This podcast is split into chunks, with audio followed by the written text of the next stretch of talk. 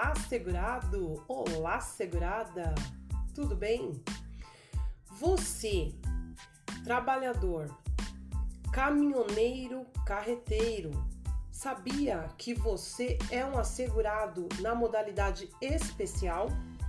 Ou seja, se você tem um vínculo de vinte e cinco anos no mínimo em atividade especial, você já pode se aposentar independente da sua idade, até a regra da reforma da Previdência, é claro.